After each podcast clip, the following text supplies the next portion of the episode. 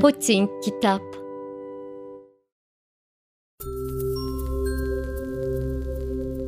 Sekizinci Bölüm Daha sonra o çiçeği tanıdım. Küçük Prens'in gezegeninde çiçekler gösterişsizdi. Yer kaplamıyorlar, kimseyi tedirgin etmiyorlardı. Küçük Prens'in çiçeği günün birinde bilmediği bir yerden rüzgarın getirdiği bir tohumdu. Küçük Prens diğerlerine benzemeyen bu filizi yakından izlemişti. Çünkü bir baobab türü de olabilirdi.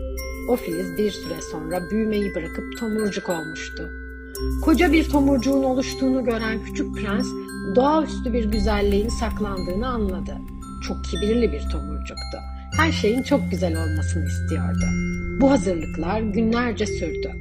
Bir sabah gün doğarken açılıverdi.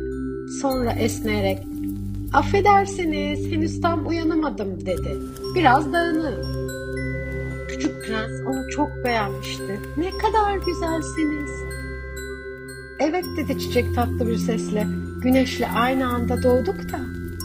Küçük prens çiçeğin pek mütevazi olmadığını anladı. Yine de çok etkilenmişti. Galiba kahvaltı saatindeyiz dedi çiçek. Bana bir şeyler getirebilir misiniz?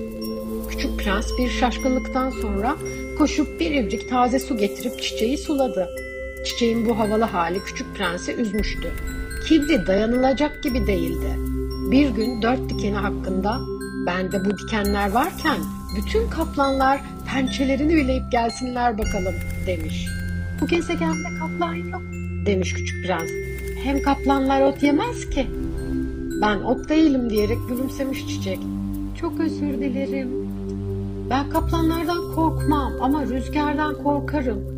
Beni rüzgardan korur musunuz?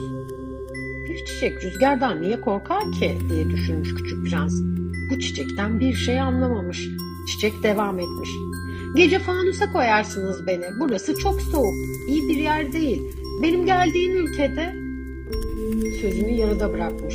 Çünkü tohum olarak gelmişti. Başka dünyaların nasıl olduğunu bilemezdi söylediği zararsız yalan yakalanınca iki üç kez öksürüp hırçınlaşmış. Bir korunak istemiştim sizden. Gidip getirecektim, siz lafı tuttunuz. Küçük prensi incitmek için daha hızlı öksürmüş. Sevgisindeki iyi niyete karşın çok geçmeden ondan kuşkulanmaya başlamış küçük prens. Çiçeğin önemsiz sözlerinden alınmış ve mutsuz olmuştu. Dinlememeliydim diye anlattı bir gün. Çiçekleri hiç dinlememeliyiz. Onlar görülmek ve koklanmak içindir. Benimkinin güzel kokusu gezegenin dört bir yanına yayılmıştı. Ama ondaki güzellik beni mutlu etmedi ve onu nasıl mutlu edeceğimi bilemedim.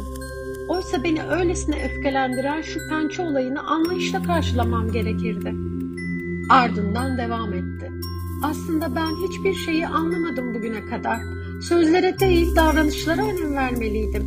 Ne güzel koku ve ışık saçıyordu bana. Onu yüzüstü bırakmam doğru değildi. Suçsuz, zavallı hesaplarının ardındaki inceliği kestirmeliydim. Çiçekler öyle değişkendir ki. Ama o sıralar çiçeğimi sevmek için çok küçüktüm.